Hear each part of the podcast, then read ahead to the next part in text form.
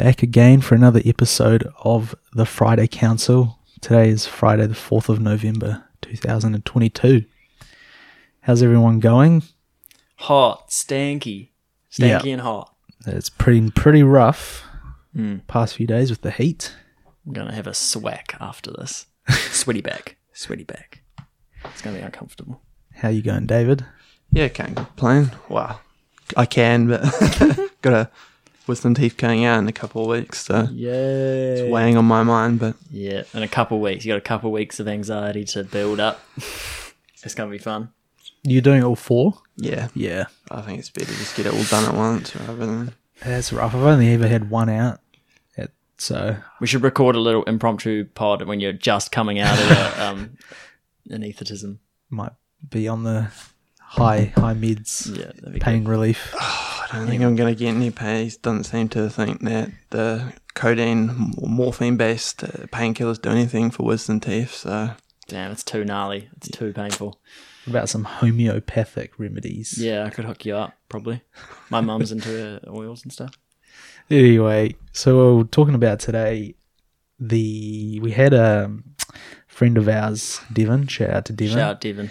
Um, give us the topic of making sacrifices to better your making, future. Is that making right? sacrifices in terms of what you are willing to sacrifice to make the world a better place. And okay.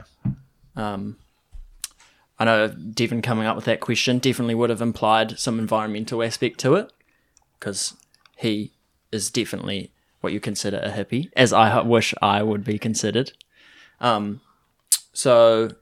Yeah, especially or kicking off in terms of the environment, that's an obvious one to um, consider what you're willing to sacrifice, because oftentimes the environmental, environmentally good choice is more expensive, more effort, blah, blah, blah. You know, if you're reusing things, rewashing things, when you could just buy a disposable, cheap disposable.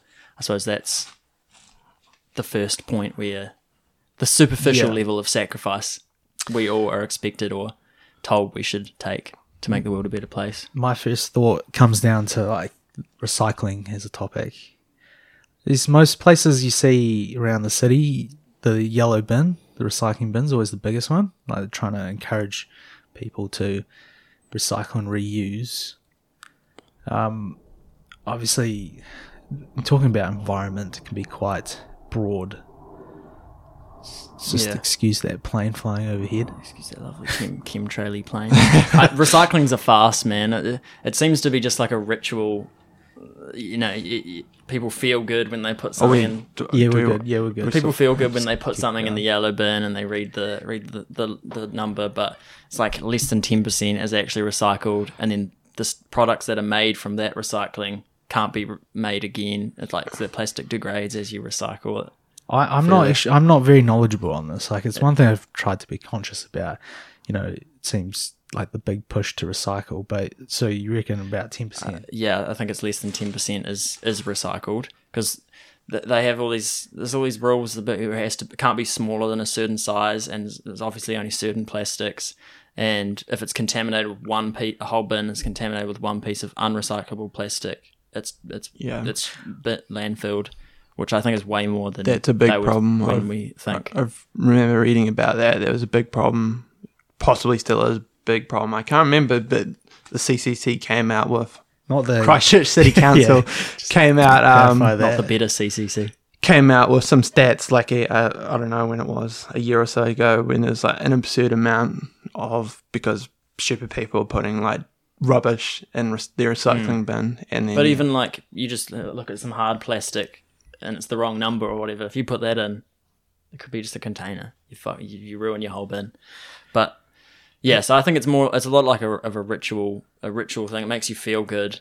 Yeah. But I think it's going to need to be reduced. Well, the reduced. Being confused are. With like pizza boxes, for example. Mm. You hear some say green bin, green bin, because yeah. it's got fat, fatty oils yeah. and leftover cheese or whatever, and then.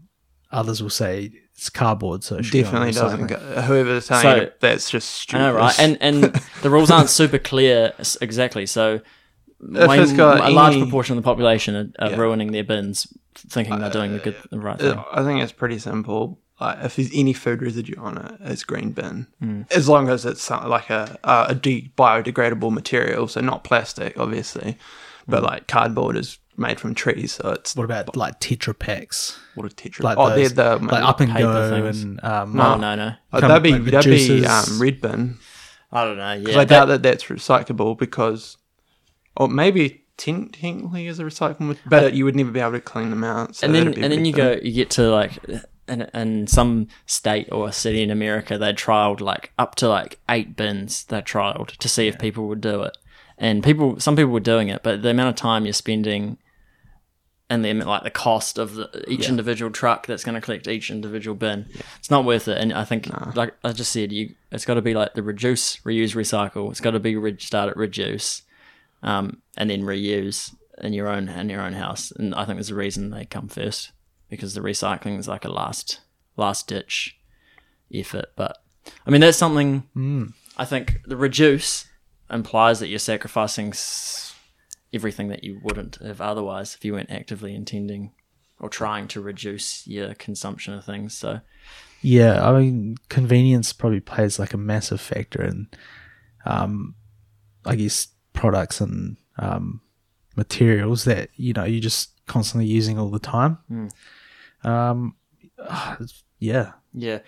I mean, it's it, it's a real, like, it's catching on, obviously. It's a real yeah. cultural pressure to to be to be green, although it's, there's a lot of greenwashing now, a lot of charlatan companies, act, charlatanism, charlatanism under the guise of big companies that are, like, greenwashing things just to get an extra buck. But, um, I'll be interested. What about in terms of, say, like animals and like food? So particularly like veganism or eating less less meat. That yeah. seems like a big push at the moment. Well, that's a sac- That's definitely a yeah. sacrifice because meat tastes good. Like no one's gonna um, deny that, vegans or otherwise. I, be, I well, think. Well, some some would yeah. some would disagree. Really? Yeah, yeah I think. Yeah, there'd be some hardcore activists out there. Yeah, but I'm just talking about the taste. Right. Yeah, like, but some, surely. I'll say this is still a decent portion of people who just don't like meat. I don't, I don't find that that hard to believe. Hmm. I wonder. Just for disclosure, uh, do we all eat meat here? Yeah, I do now. I yeah, do, but for a bit, not that yeah. much, to be honest. Yeah. I'd say less than the average person. Yeah. I'm definitely Probably, sacrificing. You, I'd eat more if there was no... If it was a cost... Is it more it was, of a cost thing? Lifestyle, health? What like what would influence it more for you? For me personally? Well, yeah, both, any, yeah. If anyone cared. Uh, it'd be like a moral uh, health thing. No, it's fine. Just for, One bit for, of the two. What about you guys? Like me, like I... I doesn't... bother me so much. Like I just like meat. It, it, I, I feel like animals, for example, certain animals, in my opinion, like it was like sovereignty over the animal. Mm-hmm. So like say if you're hunting, there would be some extremists that would say like killing all animals are bad. This, as the spectrum moves across, you might have some would say, okay, if you're killing the animal humanely, so like in a natural environment where they might die anyway from another animal, that's fine if you're mm. killing. Then you have like factory farming and those sort of things, or like animals that are bred purely for food. Yeah. Like even when you throw moral, like moral, it's hard when you throw morals into it, but me personally, like I just... Can, I don't mind. I just mm. like eating meat. Yeah, like and morally, is going to be everyone's going to be completely different. Um, so yeah, like I would eat probably eat more meat. Not just like say that's the only thing I eat meat, but I probably eat less because of like lifestyle, health mm. choices. My wife can't eat as much mm. meat, but it's just as expensive now. Like it seems like. The easiest or cheap, more cheaper option, you're looking at like grains, yeah, or yeah. beans, in terms of calorie yeah, canned, per dollar, like canned or lentils, yeah. like those legumes, sort of things. Yeah, yeah. It brings to mind a real good point one of our good friends brought up. He's he's a bit of a hunter himself, and also a hippie, I'd say. Okay. Um, he he's made the point that kind of blew my mind that oftentimes a vegan, un- counterintuitively, a vegan and a and a hunter will have more in common in terms of animal welfare and animal rights and their morals were more closely aligned than that of your regular Joe, like average con- unthinking meat-eating consumer, because the hunter obviously what is is getting it from a from a wild source where they have lived arguably the most ethically good life, and it's usually quite quick, and yeah, they're, they're working hard for it, and obviously you can see why the vegans would like that over someone who's buying cheap supermarket chicken and beef, or the cheapest m- beef.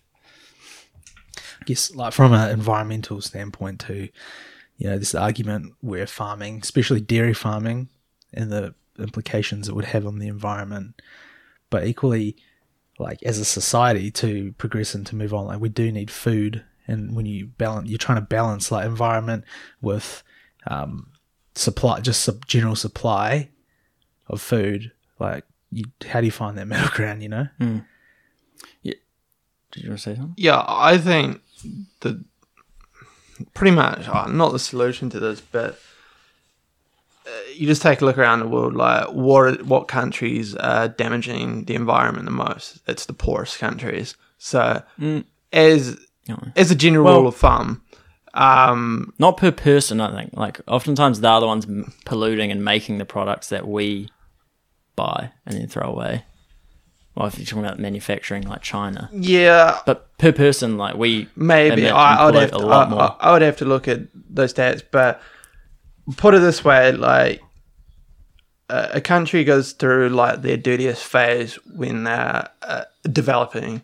So a good example of this is, like, China at the moment. They're phasing out from developing to develop. So at the moment, they still use, like, a lot of coal and stuff like that, and that'll be on a per capita, no matter what metrics you use. But they're rapidly um, changing to, to like, their big push for um, electric vehicles and stuff there. I think there's a city there where they every every bus is electric. I mean, that's, I guess that's only a small, in the grand scheme of things, but I know that they have, like, hard, quite, like, progressive policies when it comes to, like, E Vs and stuff like that. Um, so, like, generally... And even if these, like, don't show up in per person, like, a good example is, like, India or something, like, where the Ganges is filthy, right? Mm-hmm. So it's like it's amazing that people, like, bathe in yeah, it every day, but they don't really have a choice. Yeah, and so, like, they're going through a real dirty phase at the moment. But I think India's another country which is rapidly is um, becoming more wealthy. Still a long way to go, but I think a hundred years time from now, maybe two hundred, I don't know, the Ganges and stuff will be a lot cleaner than it is today, because I think as a country become as countries become more wealthy, they just naturally become, whether it's purely because they just have the ability to, whether that's financially or or whatever, have the ability to look after their backyard more more so than they did when they are poor and struggling, and they kind of have to um, use wood, yeah, like dirty yeah. fuels and and. Yeah. yeah. So I think I think the solution is, or to a large degree anyway, is just become more wealthy. Yeah, make everyone as wealthy I think, as possible. I as think, fast yeah, as possible, yeah. And I like, for example, I think if you take a look at the Western world, is uh, even though there's still plenty plenty of people who complain, like, um, it's a hell of a lot cleaner than it was a hundred years ago.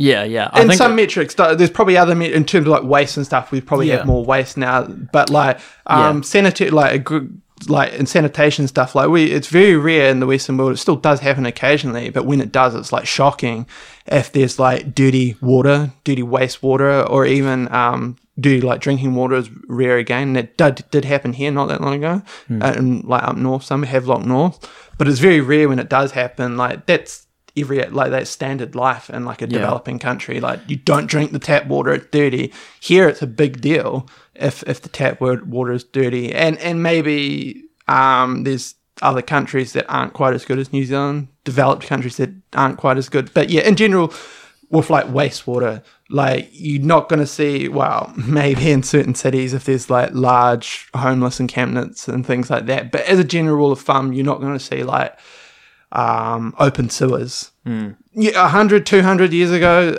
you would have seen open sewers in, in New Zealand or anywhere in the Western world. Now we have, like, as a general rule of thumb, we have pretty good, like, um, sanitation systems. So, yeah. Yeah. Yeah, okay. I I think...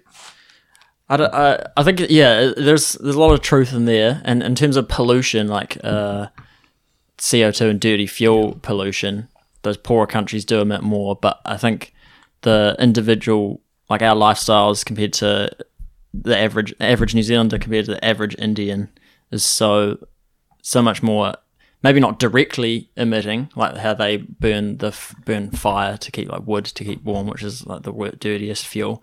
But we...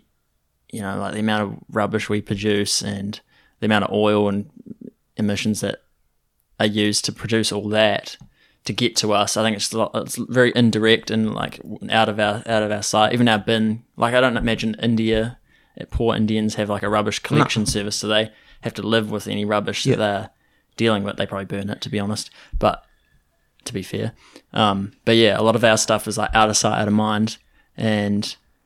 That's often the, the argument for, like, why should New Zealand do anything to, you know, like curb our emissions because we're so small, blah, blah, blah. But I think that's like a climate change emissions argument when a lot of the environmental problem is, like, pollution and, like, obviously real pollution and, um, yeah, basically pollution, air, ground, whatever. And, like, in New Zealand now, we, within our gener- lifetimes, have seen our, like, some of our favourite rivers no longer be swimmable because we're not willing to sacrifice the income loss from like the dairy, which is where we get most of our or a lot of New Zealand's income now. It used to be like sheep, now it's all dairy, and it's obvious that the dairy is ruining the the rivers. But it seems like as a country we're not willing to make that sacrifice to make dairy less profitable. Yeah, or, I, or I, harsher controls. I think there, there's definitely an element of truth to that of like rivers being damaged. My understanding is like that stuff's gotten way better. Some of it will just it'll take like a long time to see results, but my understanding already, like if you look compare the rivers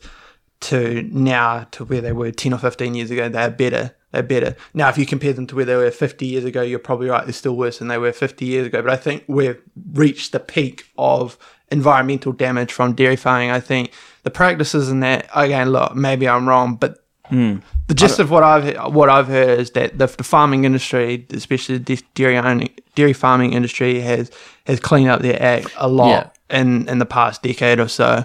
Yeah, um, yeah. I th- and like one of those methods I know is um like um what's it called? Like it's called like rip- riparian planting or something. Yes, so that's yeah. where they plant like.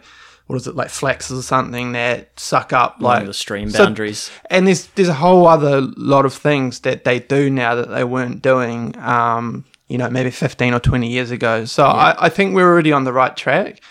Um, can we get better? Probably. Um, yeah. But yeah, you also do have to weigh up like the the the cost benefit. Like this is an oversim- extreme oversimplification, but let's just say that we completely shut down like dairy farming in New Zealand tomorrow. Um, will that have a positive impact on the environment? Yes.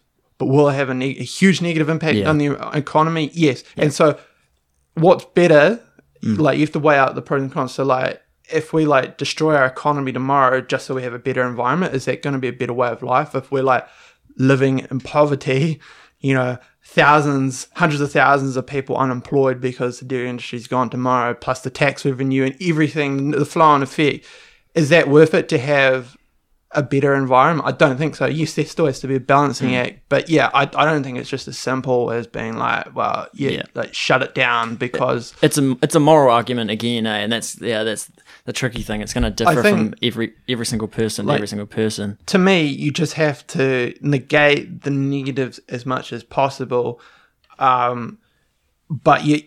Yeah, you're going to have to accept that there's probably going to be some level of environmental damage, but yeah, you, you want to curb that. And I only think, and like, I'm pretty sure I have read, like, there have been like improvements in like the farming technology and stuff like that. Yeah, yeah. That hasn't, and that'll happen again. Like, of course, it's it's easy to say that it will happen, but I, I it just, I think naturally it will. They'll mm. find better methods or whatever it is, technology or chemical, something that will um, limit the harm that that You know, so I think, like, it sounds ridiculous and probably is ridiculous, but I think I read something like they're trying to develop like a vaccine for cows that will stop them emitting methane or something. Yeah, yeah. That sounds far-fetched, probably is far-fetched, but, you know, that's it.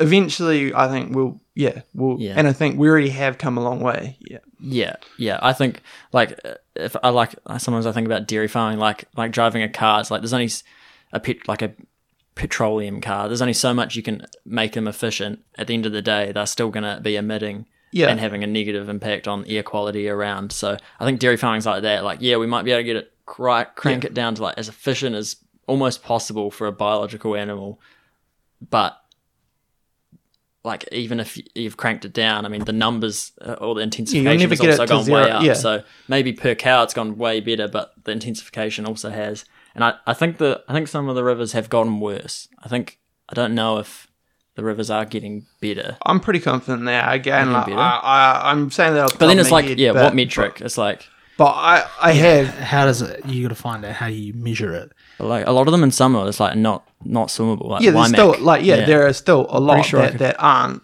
I yeah. think there are areas in the Y MAC that are swimmable and others aren't, and I think it also fluctuates at times. Sometimes it's worse at, than than others. Mm. Um, but yeah, as as a, my understanding is that like it'll take like decades for many of these rivers to recover. So there may have been me- measures yeah, that have been implemented that are slowly improving these rivers, and then but we won't be able to swim in them again for another twenty or thirty because it takes a long time for them to repair. Yeah. Um, again, look, I'm not an expert on this, but this is just things that I, from that I've picked up, read, or, or listened to. Um, I could be wrong, so mm. yeah. Um, I think that's good. Uh, mo- moving on well, from there, and another another yeah. point I would also say, it's yeah. like if you think about like farming, it's like uh, a very probably the most like generational um sort of like business in New Zealand. Like farms get handed down throughout families, right? So, um, if you think about it, it's in the farmer's best interest to like look after the environment, because the environment is totally destroyed. Mm. Then they're going to pass it down to their grandchildren or whoever, who are going to be inheriting something that's severely yeah. depreciated in value because it's been destroyed, right? Yeah. And obviously, there's, it's it's not um like because there's a knock-on effect, like there's the farm itself and then the river or, or yeah, yeah, the surrounding say, area. With that, with that example, like I think a lot, the problem is that the river is basically a waste transport system. It just, it's not part of the farm, or that a lot of them, a lot of farmers get a bad rap, and I think they're like really good and they care. Like hunters I think do. most do. I think most do now. I think there may have been a point in time where there was a significant portion that didn't care. Yeah, um, but they're not going to cut into their own but, profit margin that much. Yeah, that's true. Yeah, and um, that's, and but, can you blame them, really? No, you can't. Yeah. But I think, in general, I think I would say at least ninety percent of farmers probably have good intentions about like the environment, um, whether that be directly their own farm or yeah. the surrounding area. I I'd think agree. I think the vast majority are good people who want yeah. to do the right thing. And um, like, yeah, some of these measures and methods, as I say, will just take time. Like you can't implement them overnight, and mm. I think that's one of the farmers' biggest gripes at the moment, is like we have a government that's trying to bring in like radical changes. They're saying, oh, we can eventually get there, but we just can't do it overnight. Like yeah. it's going to take time. Yeah, and I think a lot of some people may not be aware of the downstream effects. Like say if you're all for not knowing really how a farm works or too clued in about the environment, you just go from the mainstream news that farmers are polluting the environment, blah, blah, blah, and environment good, farmers bad, pollution bad.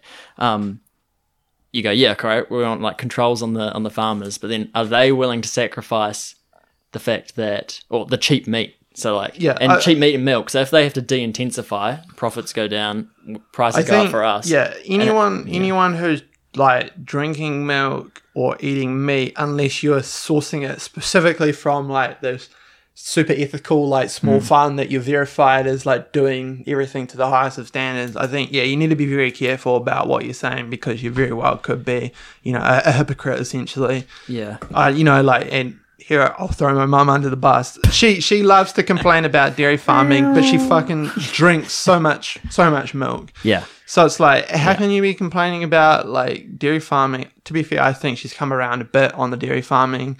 She's been a bit red-pilled in the past year or so.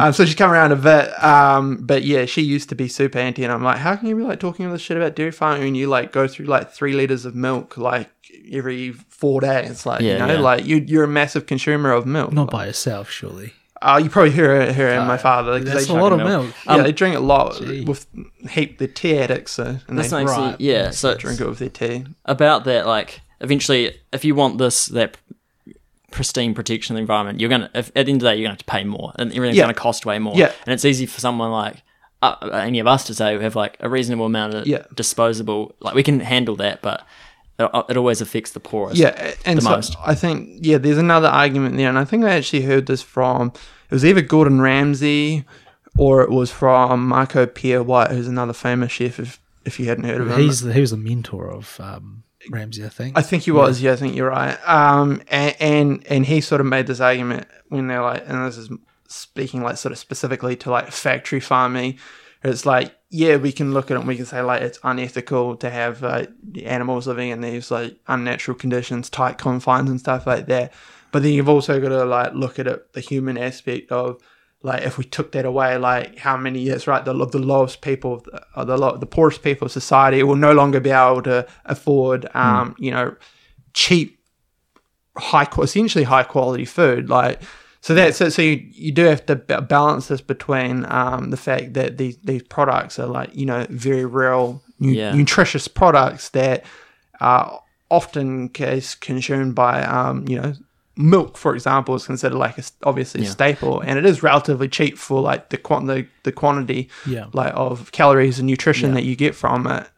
Yeah. Um, is so it possibly like a subjective thing, but generally if... if say like meat, for example, if if the conditions that the animal was brought up in, like free farm or grain fed or whatever, is the food quality itself like better tasting anyway? I think or, apparently. Or like I think milk. Yeah. Like, I, I feel like milk's one of those things. It, to me, it doesn't really matter what brand or nah. what type. Like, nah. have you tried yeah. fresh farm milk? I want to. I want to. Uh, oh, feel, there's like good, there's man. certain milks when I go to the supermarket. You look at the pricing. It's like, I well, the cheapest. Like I do kind of want to try the more expensive milk because it'd be justifying like one less coffee a week or mm. something like that. But it comes down to it. It's just like no, I just grab the cheapest thing. Yeah, yeah. The difference in product as well. I, I'd highly recommend the raw raw milk. It tastes bussin', and there's a lot of lot of health benefits. Okay. You, and people who are lactose intolerant can drink raw milk because there's an enzyme really in it. Not in New Zealand. It's, you I have to sell farm to customer. You can't sell it any other way. Okay. In New Zealand. Um, well, yeah, I got a hookup. Yeah. I got a raw milk okay, hookup. That'd be interesting to try. I think I'll bring some back from you. Like, when I come back from Dunedin for work, I, I okay. stop by and get my hookup. But like meat anyway, like it seems just this is generalizing. But if you bought meat from Mad Butcher or like Pack and Save, it just doesn't seem generally as good as if you had bought it from like uh, a specialty butcher or yeah. if it was like home killed or whatever on a on a farm. Yeah, maybe, but I don't. But even, that's possibly subjective. Yeah, I don't because I doubt that as a generalization, like like um, butchers are probably getting the, the same factory yeah. farm stuff unless they're specific, or they may have a variety. As supermarkets do, some of it's free yeah. range, some of it's not. Um, So, yeah, I don't, uh, yeah, mm. again, and yeah, there's probably certain butchers who like make sure they get the highest quality cuts of meat, and they probably yeah, charge more for that. And yeah. that's only a certain portion of the population will be able to buy it from them. Um, yeah. But I think just the general sort of, um, you know, message to like all of this stuff, environment, climate change, whatever it is, is that we're constantly like improving. It's just, I think a lot of people want this stuff implemented tomorrow. We can't do that because of like the shock that it will cause mm. to essentially the economy, which is essentially real people's lives. You know, if you stop oil and gas tomorrow, like no, how many, like ten percent of the population, probably less, have E Vs at the moment. So, oh, that's a, uh, my phone call. So like... oh, ignored. So we'll keep going. Uh, yeah, so... You just can't, like, some of these things, like, I think in fifty years' time from now, for example, I think at least fifty percent of cars will be E V It's just a rough estimate. fifty years from now, fifty percent yeah. of cars will be... like if you look at the numbers, like the amount of E Vs that you produce every year, it's like it, it, it's growing exponentially. Mm. It's still a tiny percentage, but it's growing exponentially. So like some of these things just take time. Yeah. And just like a real simple way of even thinking about it is the fact that oil and gas, like a finite resources, we're going to run it out of them at some point anyway. So we actually have to find these alternatives, but they just take time. So we just have to do the best that we yeah. can without saying, no, we're going to ban like planes and cars and f- mm. farming tomorrow. Like, no, we just have to say we strive to for fifty years now to be yeah, doing all these things at a far lower percentage that we are today, but we just have to accept that it will take time. Yeah. And that mm. at the moment, which is what I think a lot of to to battle for the environmentalists is that like that time is the thing that we don't have supposedly. Yeah, I'd say, yeah. yeah I, and a lot of it also probably comes down that, to like yeah. infrastructure, because it's not easy just to implement like yeah. I don't know hundreds or thousands of mm. like E V charging stations. Like, it seems like in the last three or four years or whatever when they started putting them out, you know, it's kind of like disabled parking or disability parking. It was like like a perk if you had an E V car, like you generally were like get parking closer to whatever. It seems like you're seeing more and more yeah. charging stations, but a lot of it's infrastructure. It's like it's not easy as well in terms of like let's say housing. Like if you're starting to put up townhouses without parking or um, you know like trying to mass like residential area of living, um, it's not easy. You can't just yeah. run like cords out to the street. Yeah. Yeah. Like it would only be like a luxury for certain people. Or yeah, that doesn't counterintuitive. Isn't yeah, it? It's like you need to have that kind of so, balance, or depends on like your lifestyle. Yeah, yeah. Mind you, they're intending people in townhouses to be on public transport and not own a car. Full stop. Well, yeah, like. But, yeah, and again, like the infrastructure is not yeah, there in place. Like the public mean, yeah. transport is not up to standard, and that's like half the problem. Is that we sort of have these people at, at the moment who are dictating to us. Like, um, hopefully, it would have changed now for change of mayor in Christchurch, but the last mayor and her council would love to harp on about how we should all be using public transport. Or but, bicycles. Yeah. yeah. And to be fair, they've put a lot of work into to building cycle lanes. Yeah. So to their credit, they've done that. But the public transport in Christchurch is, is average at best. Yeah. So you can't expect people to be using public transport when it's not very good. If we had a world-class public transport yeah. system as they may have in like New York or London or something, then maybe you've yeah. got... It's very one, hard to... Yeah. Like, if you're bringing a lot of people into one central location, that's, it seems like, you know, we've got it pretty okay. But if you're going to go from one outside suburb to another, it generally does not make sense, like, using public transport. Mm. Biking, you know, that can be difficult, especially now you've got a lot of theft of bicycles. Um, e-bikes are getting cheaper, but it's not, like, not everyone can afford it, or it's, like, disposable yeah. um, product, like, to buy an e-bike so- to get around. Um, yeah, like you're saying, like I've, you know, experienced public transport in Hong Kong, um, and, um, New York as well. Like, although it's dirty and like pretty rough, it's very useful and easy to get around. Like from one side of New York to the other, you know, hop on the subway, like they've got it pretty good there, but mm. a place like Christchurch, it just doesn't work. Yeah, it's no good. Um, I was going to say, like, when we, at the very start of the podcast, and we framed it as, like, what are you willing to sacrifice with an environmental slant? Thinking about it a different way, and all of us will be like this to a different extent, uh, to different extents, but we're all willing to sacrifice some of the environment for our own pleasure, as we say, as we, yeah. as we, as a yeah. culture, obviously do with the meat. So we're yeah. obviously, we're, and that's and- a moral issue. I'll, I'll put, like, again, this is a massive... She's saying, I'm willing to pollute the environment a little bit yeah. for cheap meat. This yeah. is a massive oversimplification. I don't agree, maybe, but I I mean, I still eat meat, so... Yeah, I'll, I'll make it, again, a, a massive oversimplification, but just to make a point, is like, if you think about the way that we live today, is like, yeah, so, like, we consume a lot, we do some damage to the environment and stuff like that, but would you rather live to way we did today, or let's say if we went back to being cavemen, mm. it'd be better for the environment, right? Mm-hmm. But would that be better for humanity? I I, I have had that written down. Yeah, I had a, right. a lady at work who was real anti-environmentalism, and she was like, "What do they want us to do? Go back to like living in huts?" Exactly. And stuff. So we but, could do that. That'd be better for the environment, but would it be better for humanity? I well, don't think what, it would. Yeah. Well, I mean, we would have been more, like, in terms of a lot of, like, mental health, it was probably much better. But in terms of physical health, no. Like, in terms of how long you're going to live, no. But is that, like, then it gets real philosophical. Like, what's the point? What are we doing all this for? Yeah. Like, is it just to live as long as possible, or is it to, like, yeah. So well, I think in a lot of ways, the primitive lifestyle, and a lot of people try that. They try and go back to, like, eating primitively, like, spending more time, yeah, spending more time with friends, family, yeah, away, or alone. And there's yeah. merit to that, but yeah. though, uh, probably many of those same people also want to get on a plane and, and mm. fly to Fiji or somewhere at some point yeah, as well. Yeah, yeah you, so you can't, you don't get you can't catch a boat. Like, you're not going to yeah, be for sure taking a one month journey to, yeah. to go visit yeah. Europe. Or so whatever. There are certainly merits to incorporating some of the things that we did as when we were hunter gatherers or cavemen, but I think that ninety percent or more, probably closer than ninety-nine percent of humanity, if they were faced with the reality of, do we go back to being cavemen? So that means you give up your phone, your yeah. internet, everything. They'd be like, actually, no, mm. it's not such a good I, idea. It sounded good in theory, but yeah. when I think about, I can't have my phone and text my girlfriend. Yeah. And, yeah, well, well like all day, every day for them was like getting enough food to survive, yeah, wasn't it? Yeah, exactly. All day, every day. When you're talking about like using your phone, for example, as just in terms of technology, the amount of waste or like e-waste mm. that has been accumulated in the past years from constantly like evolving phones and computers, et cetera, et cetera. Mm. Um, just how technology's expanded. Yeah. No, they but can be real toxic that's, shit. It's very, very bad. But equally, you know, it's such a l- common thing or luxury for yeah. people in, in the in West Western, to have, yeah. yeah, to have like new T Vs every three yeah. to five years or a new cell phone for some people every year. That they might be preaching like environment, but te- yeah. equally, like, are you willing to give up your um, these microphones yeah, we're you, talking on well, right now? Yeah, you know? Your phone's like for like yeah. TikTok, your social media, or your consumption, but like trying to push a narrative of mm.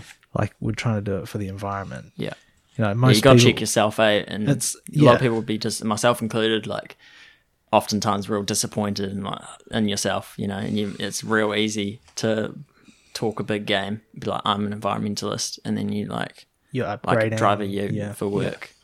Yeah, yeah and so I and think like, that's the sort of I think that's where we have to sort of stop being so hard on ourselves.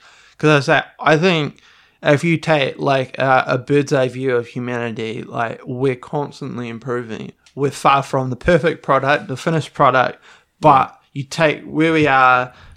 Compared to fifty years ago, I think we've made strides in most area mm. in most areas of life, and yeah, we can debate that there's some that are going backwards for is, sure. Is that a whole as a society, or I think like, yeah, I, I've read some places that millenni- um, millennials are like the first generation that may not be better no, off. I think the key, the wording is that they think they won't be better off. It's not okay. that they won't be better off, it's that they think that, and that doesn't surprise me because they're being brainwashed at school. They're being yeah. told that everything is wrong with the world, so they yeah. think that life's going to be terrible. They think the world's going to end in twenty years because of climate yeah. change and stuff well, like I'm that. I'm not necessarily thinking from like a, I get what you're saying. I think for the most part, like if you want to improve and better yourself, you need to put the hard work in to, to do it. But in terms of like just general, general like, way of living, it seems housing in proportion to like earnings or whatever, where it might have been more easier for people in the past or our like boomer generation to buy a house or their first home, or like cost of food, like everything is obviously getting more expensive as time goes on. Is our way of life getting better? I think yes, like evolving and technology and, and all that. We but, people say quality of life, well, but then it's like, like more de- more mental illness than it ever has been. I, Everyone's more depressed than I ever would say. Been. Yeah, the other thing is, Something's if you look at right. the quality of the houses that boomers were living in compared to the quality of houses that many people yeah, are living in today. Is substantial upgrade. Mm. You we're, we're sitting in an old house today, and we know that it gets bloody cold in winter, doesn't mm-hmm. it? Well, you know in mm-hmm. particular. I live mm-hmm. in a nice double glazed insulated house. It doesn't get too cold in winter, so the quality of housing and also the size, I've seen like the average house of size is like quadrupled or something in the mm. past fifty sixty years, so um land land prices have gone up too for sure, but um it, there's been a big shift in people's standards. Um boomers were happy to live like in a little shack. It's their first home. These days, people want to live, a lot of people want to live in mm. a brand new freaking palace as their first house. Yeah. Um, so that's part of the problem as to why, because there, there are, and again, it's a generalization. I'm not saying that, um, yeah, I think like the proportion of, of wage to house value or whatever is much higher than it used to be.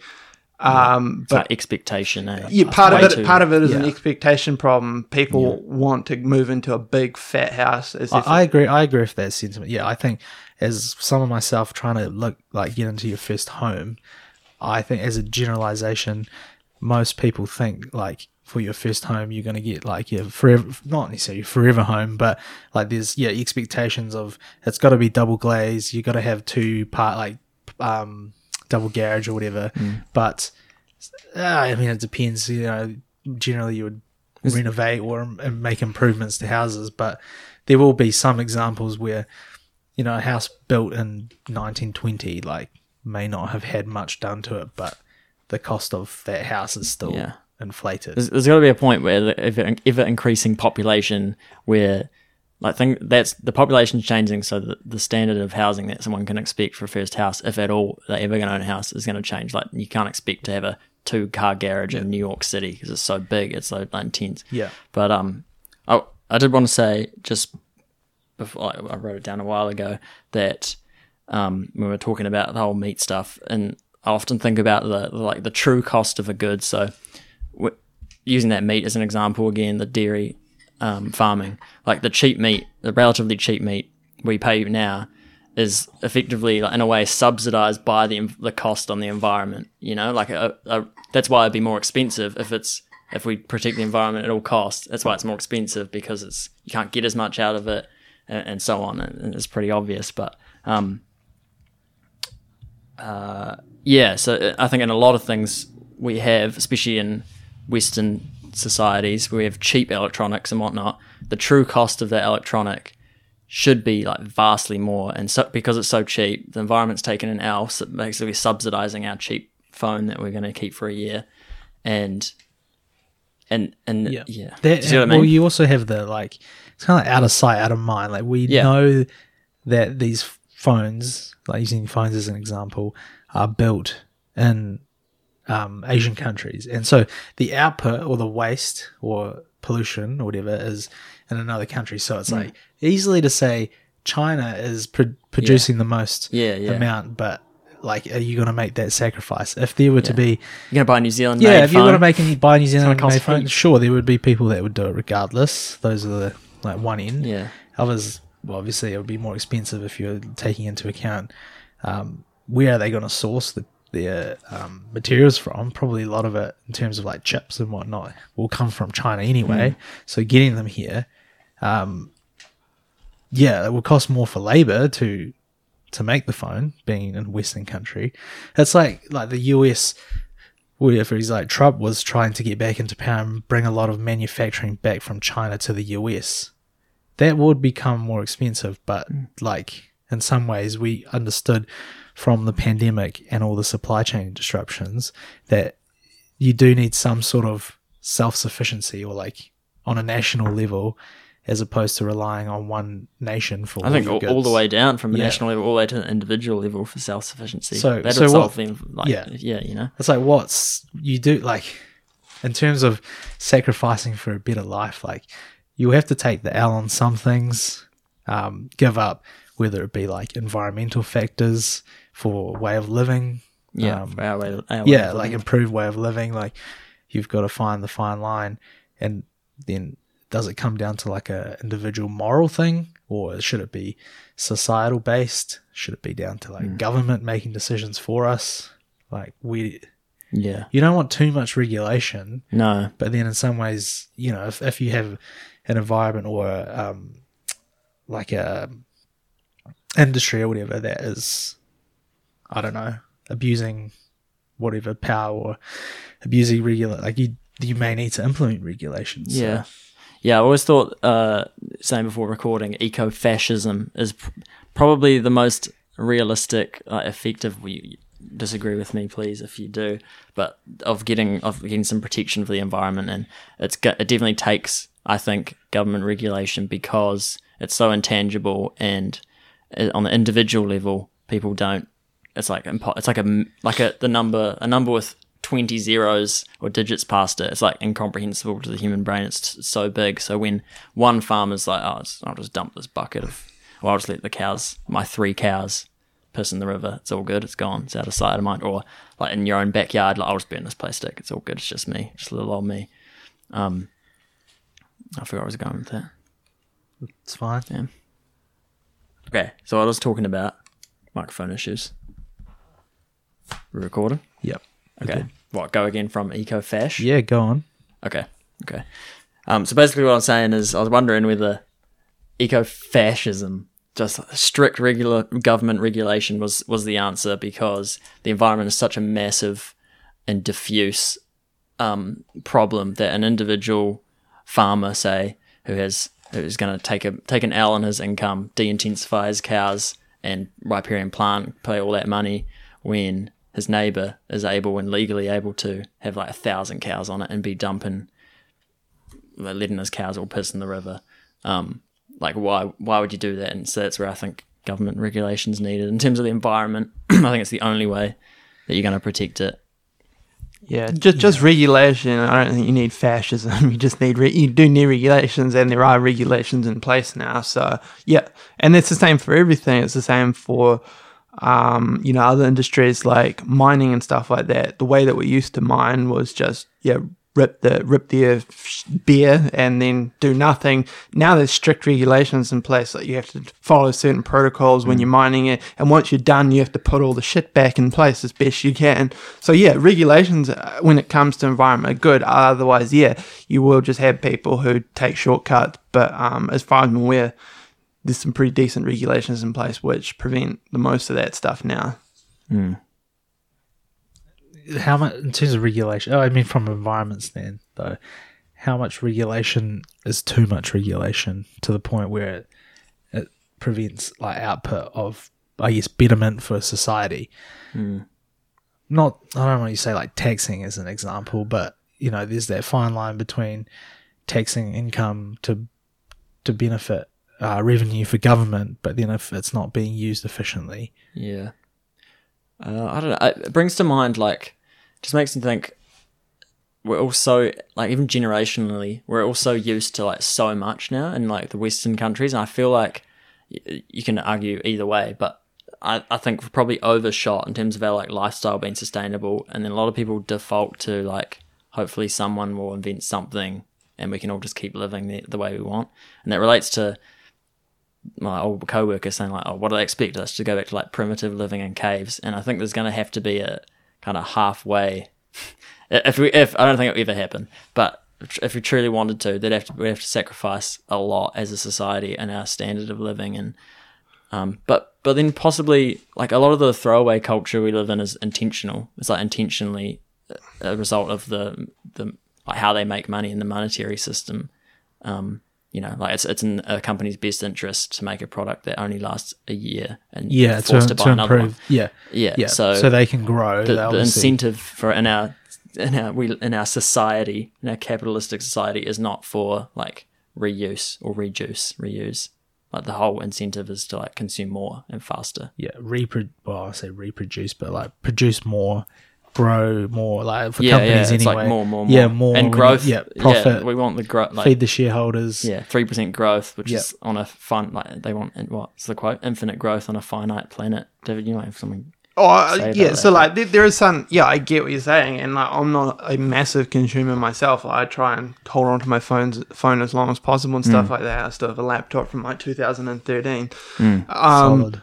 Yeah, so like, Solid, so yeah. I'm not a huge consumer, but at the no. same time, comparatively impact, to like yeah. Indians, we are. But but if that Poor wasn't, Indians. If people weren't consuming like that, it would probably also reduce like the rate of like improvement. Yeah, improvement, yeah. right? And so I think that overall was a net positive. The rate when we're constantly improving on stuff, because chances are that will lead to like breakthroughs that can be beneficial for the planet. Mm-hmm. I see what you mean. Oh, and That's even true. If not for the planet, like I think you would have to argue, even though there certainly are some drawbacks to like modern technology, I think it's a net positive as as a whole on, on the planet, being able to have a phone, whether it's even just being able to call the cops or something mm. anywhere. Uh, con- you said as a whole on the for the pl- uh, for, planet for society, for, for people, I should say, for yeah, humans, yeah, yeah, for society, I'd say yeah. that that technology is a, is a, is a net positive, even yeah. though there certainly are some big drawbacks to yeah. it. Not for the planet. I'd say definitely not yeah, for not the planet. for the planet. Um, well, even for, like the internet as a whole, I can't yeah, imagine like, living in an environment where, like, to hear what happened across the world, yeah. you have to wait for the newspaper the next morning yeah. or something, you yeah. know, or, or yeah. you're trying to communicate to people, like friends and family across the world, like, yeah, only via like self. You got video calling now. Mm. Like, not, and, I don't know much about the metaverse. But. And yeah, well, on that note, and it's what you said something about yeah, infinite growth on a on a finite planet. Yeah. That's true in terms of natural resources, mm. um, but that's the thing with technology. You no longer it's no longer just the planet, is it? Technology essentially can be infinite. Internet is infinite. Mm-hmm. Already, like you see people who get played. Some people fortunate enough to get. Paid to get play video games, yeah. Um, so like you know that that's like creating something out of nothing. Like, well, you obviously have to physically create the the, the the the technology to create it. But yeah, like there's a these N F Ts and stuff like that. Even though mm. I don't understand them, like with the internet and technology in general, um, that significantly, whether it's infinite or not, significantly increases like yeah, different. It opens up different markets. Yeah, um, so you yeah. no longer it's no longer just about like yeah the physical resources that used to be land and minerals and, and resources. Now you have technology, which opens up yeah internet yeah. and internet that, of things, whatever you want to call it. That's like that's assuming you can figure out how to recycle the minerals that make the that power everything that makes the internet happen, which is all like rare metals and you know definitely finite things. But that's the thing. It's the the res- in terms of like recycling electronics is just not financially viable at no. the moment. Um, I suppose it might, if if we don't completely screw ourselves, like kind of the mainstream narrative is, and like it's completely inhospitable, the market will, will self-correct yeah. and it'll make it it'll make it worth it to salvage yeah. little uh, tiny flecks of gold out of. I I think uh, yeah, I know you use like it's easy to say it's a cop out, like oh yeah, someone will eventually come up with something, but I mean yeah. I think if you have to look, it's just like that's. What's happening, like if you look at where we were from fifty years ago, like it, yeah. the amount of advancement is, is insane yeah and that should in theory be even bigger, the advan- rate of advancement, because it goes exponentially in the next yeah. fifty years. So I, I think we we will figure out like essentially like I've, if you take like real like a universal view and say eventually we're going to run out of all these resources on Earth. That's right. So we have to become, it sounds crazy now, but we have to become intergalactic, where we can harness energy from like space, the tri- universe, yeah. where, where there is infinite minerals and resources. Yeah. And you go through what, consuming? Yeah.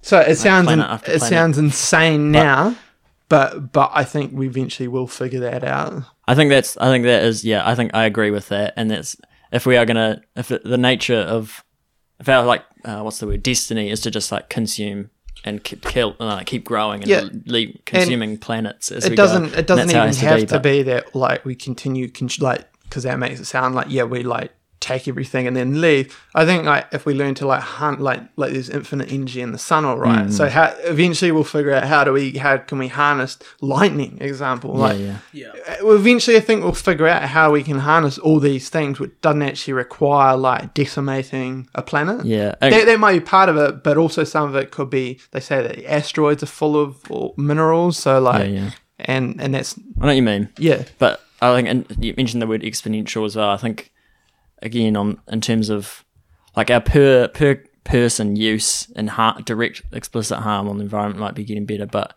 like as in terms of like a historical scale of humanity, I think like that like the more f- less and less native forests, you know, the the mercury in the oceans is rising up, and so that that stuff is is only getting worse, and a lot of it is exponential. So I don't know. I think it's just I think we've just.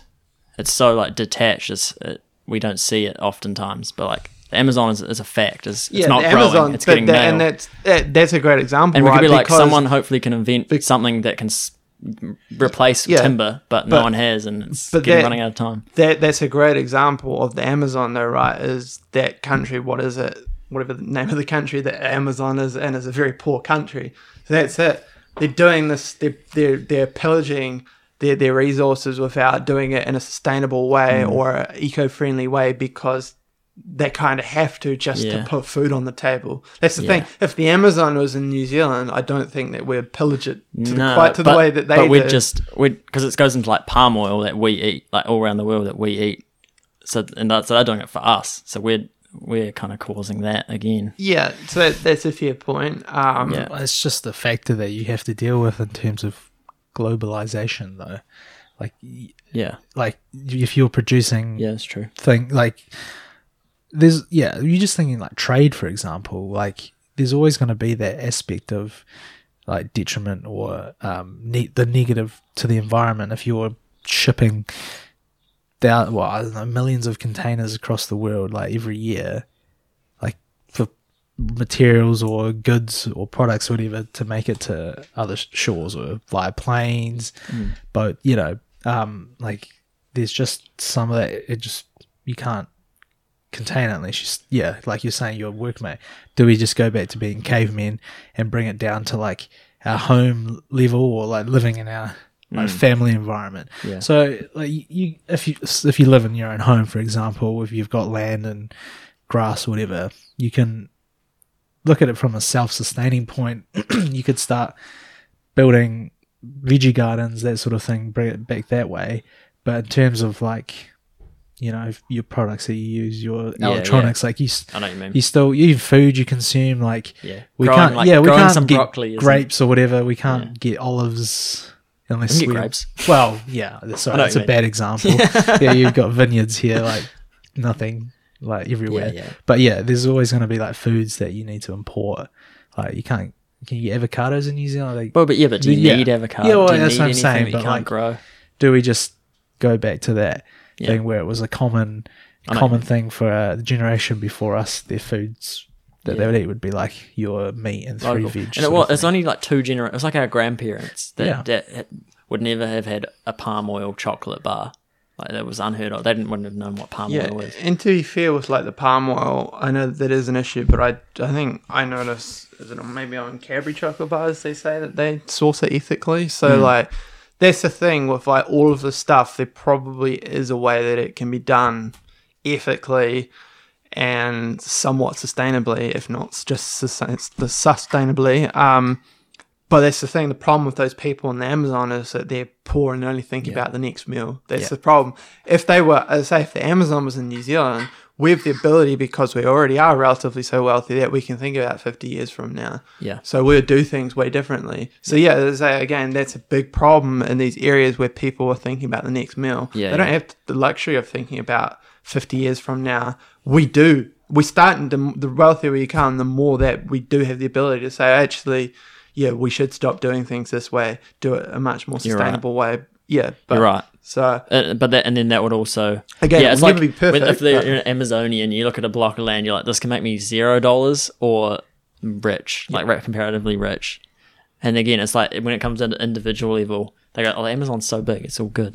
It's like, what, what's one football yeah, field and, for me? And that's the thing is, it's actually not in their best interest to do it in an unsustainable manner because mm. eventually it will run out. But that's the problem, is that they don't have the luxury of seeing yeah. that far in, into the future. Well, that yeah, you also have people that will abuse like the resources. Yeah. Um. But yeah, generally, like if you're gonna like, run, like poachers is probably a yeah good yeah example. That's, they that's abuse. What I mean. Yeah, like yeah. poachers. Yeah, like there will be people that that do that, but yeah, yeah for the betterment of the country as a whole, like it's yeah. your. Like kind of like your bread and butter in a way. You can't. You got to look after it. Yeah, and that and that. So when you but when you're on the country level, that is got to be government control. So well, people who possibly. control the country on that on that scale. Let's yeah. just say like the New Zealand, like the slogan we used to have, like one hundred percent pure, mm. like from a tourism perspective. Yeah. That's that a greenwash. Yeah, well, that was kind of like pushing is what New Zealand would be known for, as being yeah. clean, green, like come visit us. We've got the best rivers, we've got the best yeah. mountains, or, or whatever. But yeah. um, that's not necessarily. Yeah, I, but I would say it's, it's still in large parts is is true. There are still are large parts of New Zealand which are mm. un. untarnished. Yeah, um, Fiordland, for example. Yeah. Fiordland, is, but yeah, is that I don't beautiful. know if that's like.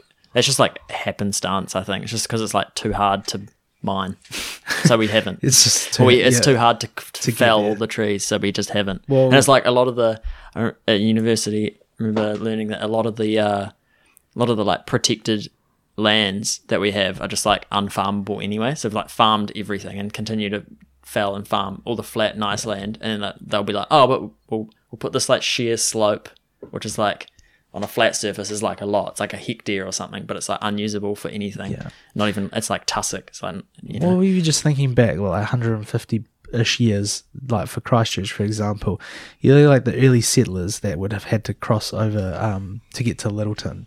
Like just the amount of work and effort to, yeah. you know, to yeah, to produce or get better. Or if you're looking at like certain skyscrapers that, that are built, like there will...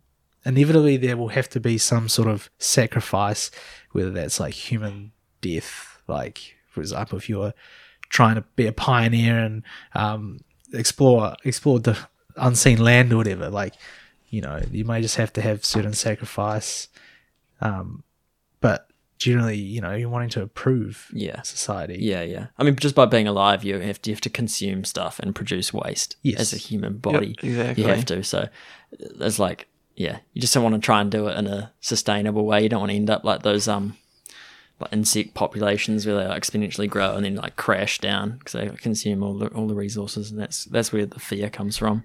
But do you do yeah. you guys? You know, well, and again, just to like draw this back to this whole point was meant to be what what are we meant to sacrifice? Mm. And I think that was just in general, but yes, probably had environmental undertones, but.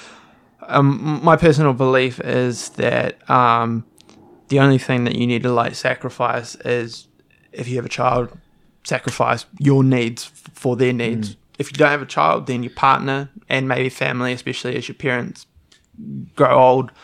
Uh, I don't think you have to have any grand purpose to, to have sacrificed all these things to for the for the for the planet, the world. If you do have like a grand calling to, you know, be a missionary or an environmentalist, by all means follow that. Mm. But I would say that in ninety-nine percent of cases, people get like Devin, for this example, probably loves what he does. I mm, doubt you'd do I it doubt. if he didn't enjoy it. Yeah. So it's like a it's a beneficial, it's a mutual relationship. He loves the work and it's also good for the environment. Yeah. So if you have that inkling, by all means follow it. But um you know, I doubt that you'd be doing it if, if you if it yeah, made I'd you miserable. I'd say I'd agree. Yeah. So if you don't have yeah. that grand calling, don't feel guilty. Um, yeah, right. You, I see what you mean. Well, yeah, I, just realistically, not everyone is going to be um, a saint or a missionary, you know, um, and that's okay. But, but if you, as I say, if you have got a child, mm. then certainly yeah. be a good, yeah. good, good father or mother.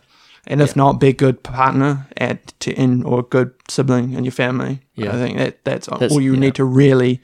It's kind of like you zoom out, like you start with your yeah, your core, so your your base. So if that's yeah, if you're single, generally it could be more about you. Maybe you should be looking at a perspective of like helping others. So I think generally it's good to help others. Yeah, and yeah. see people succeed. It's one of the tips for people yeah. with depression. Yeah, so like go totally. do something for someone else. Um, if you're like married or yeah, in a relationship, you obviously will have to sacrifice some of your needs for your partner's needs. Children, especially, like I'm not a dad, but I feel like when the time comes, you just learn and adapt, and your your um way of thinking for the future mm. becomes more about like your children and helping your you know your. see them succeed and want them to have a better life than you had.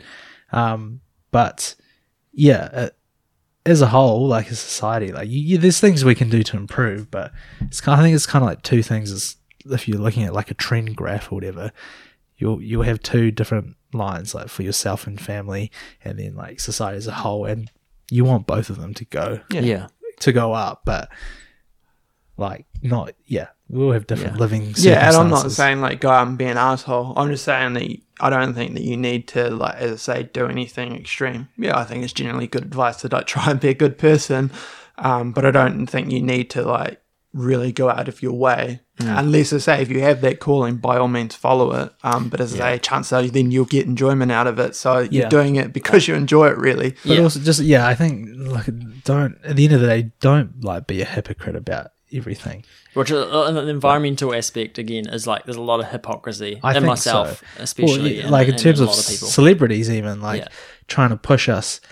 Um, I would just use. I, I enjoy watching occasionally like Formula One, mm. which, you know, produces so much fuel wastage, um, pollution, but it's like a rich sport. There's a lot of money, and then you'll see celebrities that will travel there to watch and be part of it.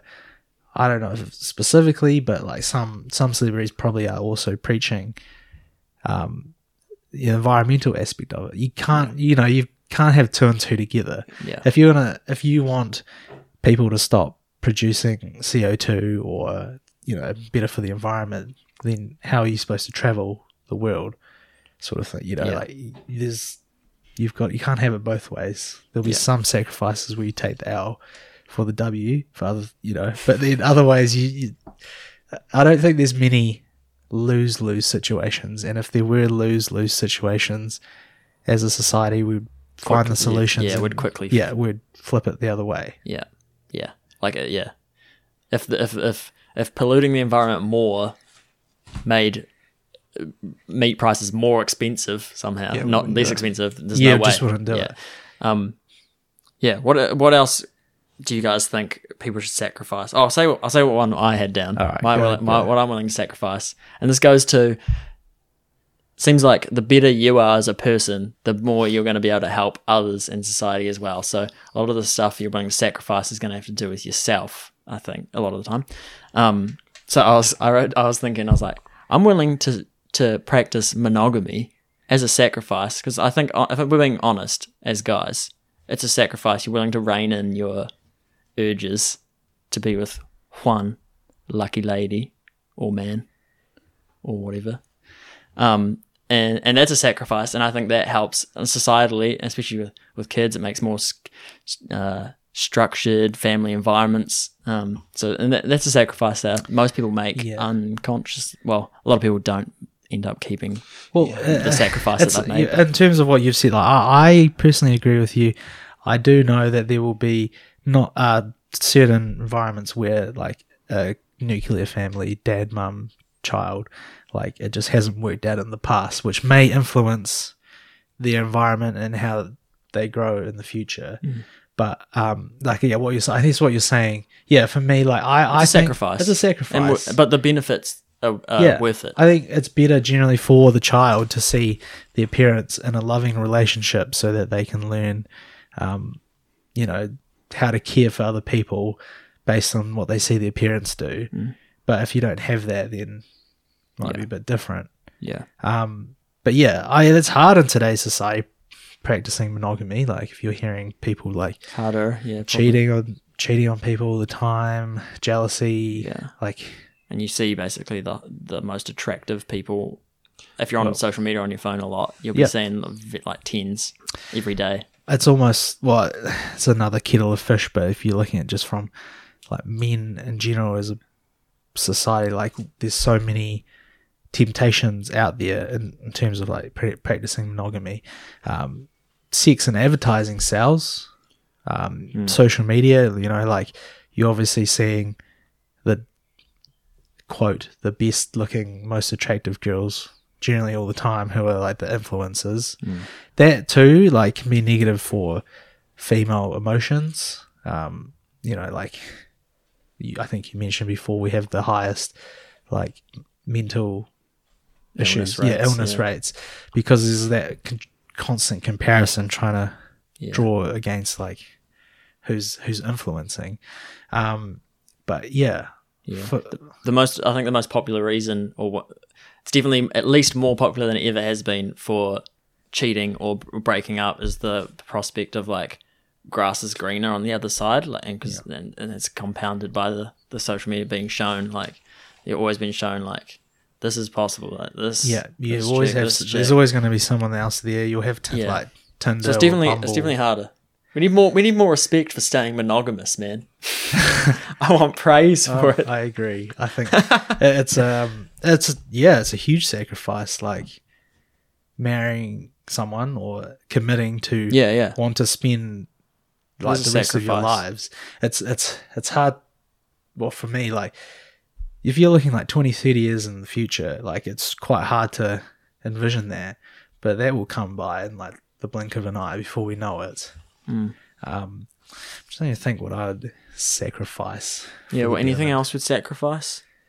or that we think people should be more willing to sacrifice. I know in terms of delayed gratification, everyone yeah. sacrifices like immediate pleasure for long-term gain with like exercise, yeah, and that's super important. Or cold showers we were talking about before. That's that's a sacrifice because you're yeah. you're not getting the warm, nice shower. I I think for me, like my sacrifice would be like the desire in time as I've gotten older to be like to be a father, for example, like. Knowing that what I do now is really going to affect the next five to ten years having children. Like, sure, a lot of people would say your twenties is the time to um, take risks and make mistakes and spend your money, go overseas, travel, but equally as you were nearing to the later stages, like if you're thinking about having kids, for example, you're not going to be able to have that same lifestyle that you'd want, like, spend, enjoy, consume as much as possible because you're kind of trying to set a foundation for the next decade. Yeah. For having and, children. Yeah, you mentioned children. I think that that's commonly referred to as the biggest sacrifice you ever make, having a, having a kid. You're basically sacrificing like twenty years, if not the rest of your life, dedicated yeah. to them. And I, I think it probably is on a societal level, not enough people, parents, sacrifice enough for their kids. And oftentimes yeah, they just... It's a shame, but I, just, I agree. Yeah, Yeah. I think so. Um, oh, I was trying to think. What I, was, I forgot what I was going to say. I think just, yeah, in Mate. terms of, well, I guess like sacrificing for for children. Not everyone wants to have children. Like, mm. fair enough.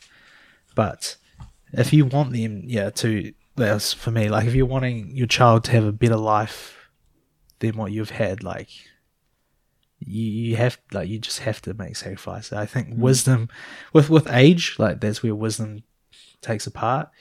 If you, it's hard to say if you're like eighteen or early, like young, you don't really have that same. There'll be some, mm. some people I know got married early, having kids. Like one went to school with already got four children, you know. But people are running their own race. Yeah, it's, it's not, it reminds me of analysis paralysis. Like with, yeah. when you have wisdom and age, it feels like you're like on the top of a tall hill and you have like perspective all the way down, and like an eighteen-year-old's yeah. only at the halfway up the hill, and you're like. Well, not even at the top because we've got a long way to go, but you know, you can see way more and you have such more of a vast uh, opinion. Um, and that's what wisdom feels like. And I forgot where I was going with that too. It's just, maybe it's the heat that's really taking yeah. it out of us. I got full yeah. on swack mode now. But yeah, if you've got like, I think your early twenties, generally like, you know, you, you're going to be doing the, the O E. We, we had that past podcast talking about like, um, the international pursuit, so it's like traveling, for example, will open open you up to different environments or try new things. I think that was the the, the main mm-hmm. thing we were talking about. Yeah, but um, oh gee, I forgot what I was going to say. It must be the heat. It must be the heat. Well, I remembered what I was talking yeah. about before. No, you share what you've got. Um, you're saying people, everyone's on their own path. Yeah, and talking about age and, and wisdom, um, and then committing to.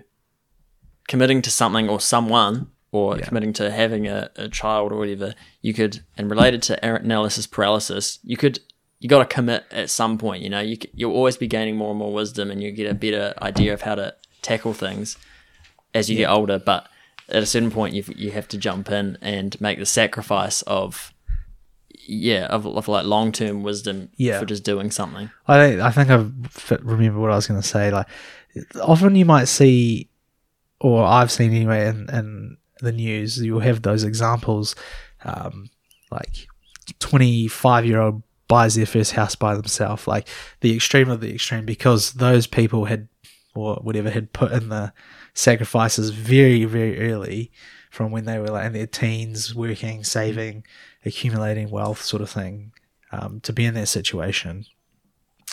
But then you have the other spectrum where it's like, these are the times to make mistakes, to travel, see the world, to, you know, like make mis- yeah, yeah, fault, yeah. fail, then try again, succeed. Um, I don't think like it's f- uh, fine. Like time obviously is finite, but like you, you, if you've got thirty years of saving and investing, just in a financial sense, I don't think it makes a huge difference if you were like forty for example. Like, obviously monetarily you'll you'll gain more, but you have more time. But the, the earlier you start, the more like sacrifices you make early, the easier it is as time goes on. But it's not too late, I think is what I'm trying to say. Right. Like it, you would some some would argue thirties is where you're still young. Some would say thirties you're starting to get old. You know, you want to settle down and yeah. start thinking. But yeah, it, yeah, everyone's right, on man. yeah everyone's on their, their own journey. Late. Like you, you can't compare all the time. Like just because someone you went to school with bought buying their, let's say, second second property for investment or whatever, or they've had three children and you're still single, like you're on your own journey. Mm. Yeah, and those like housing examples where it's like some young guy's dropped out of high school early and like full-time work yeah, straight yeah, away. Yeah, totally. And so he's buying his house at like twenty-one. It's like, yeah, he sacrificed, he sacrificed his maybe his social life and yep. relaxing for f- two years, you know. You, you, but then again, he's also missed out on he's missed smoking out on, weed and getting drunk every weekend, well, yeah, which is yeah, they'll miss out. Yeah, they'll have like comes diff- back to your morals, different what you value. Experiences. Yeah.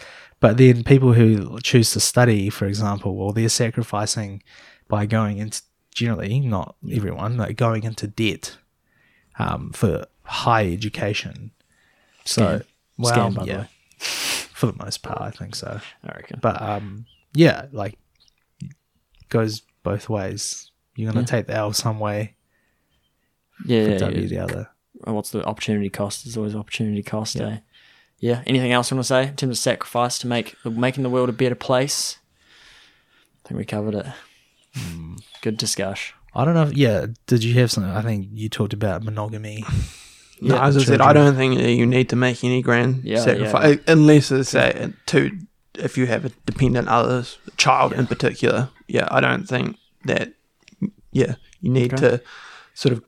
But if you do have a calling or you just stumble into something that turns out to be like a, a missionary or yeah, yeah. something along those lines, and you, you get it. fulfillment, by all means, yeah. like, for sure. The- or like there's lots of alternative ways, like, and some less significant than others, but just like if you think about it, you, you go to work, like you probably...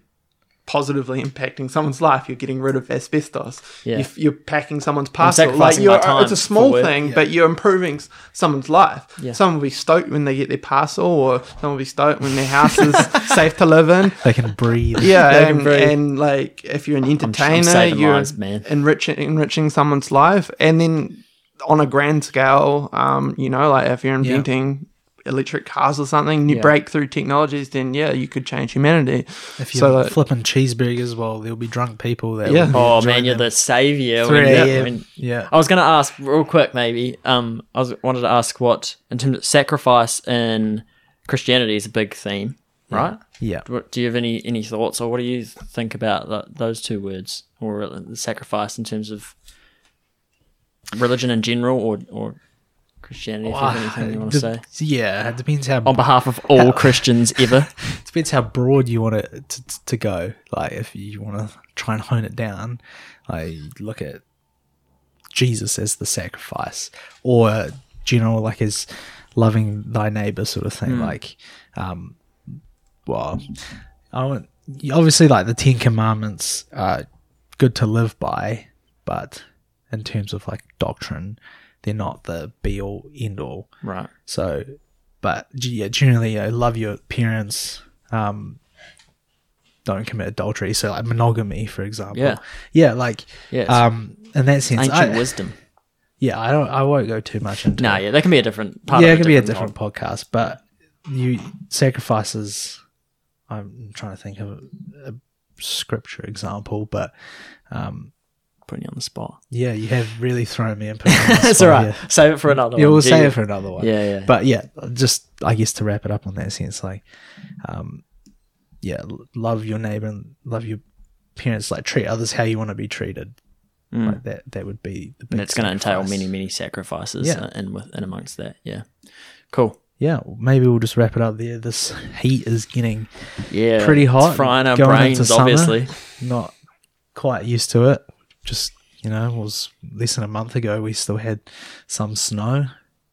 Maybe yeah, a month now. Yeah. I don't know. Time's flying by very quickly. Time's flying. But, yeah, we'll, Good to we'll be end here it there. On this planet. that's the wrap for episode eleven.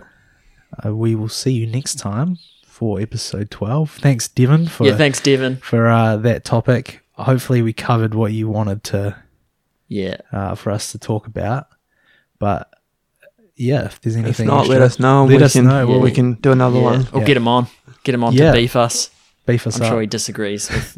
Not literally beef. Any, if not all of us. Probably. But that's Probably all good. You, David. That's all good. Hey, look, that's, yeah, that's good. Di- diversity of opinion's good. I'm not saying yeah. that I'm right. It's just my no, opinion. Everything I said is my opinion. I was thinking that. I was like, uh, everyone, like the hardcore environmentalist and the hardcore capitalist is like, everyone's opinion needs to be voiced and it's real important. And it pulls, I think it pulls, it's like a, a crowd of people picking how many jelly beans in a jar. You kind of get, with all their different opinions, you kind of get a rough, correct answer in the yep. middle. Wisdom yeah. of the crowd. Wisdom of the crowd. No, I, I've, Totally had a I had a quote that I was heard from Doctor Phil. I, I'm not gonna do it justice, but oh, it was something like, yeah, he was saying like council is like what we're doing. Oh yes, is like the like it's not what I'm trying to say, but like no. the antidote to um differentness of opinions. Instead of cancel culture, yeah, it should be can, council yeah, culture. That's the one. That's, that's the, exactly the you one. Said it, you sent yeah, it through. That's the one that I was talking about. So maybe yeah, we'll just for sure. It there. one hundred percent agree. All right, something to think of. Peace out. Thanks, Peace. guys. Bye.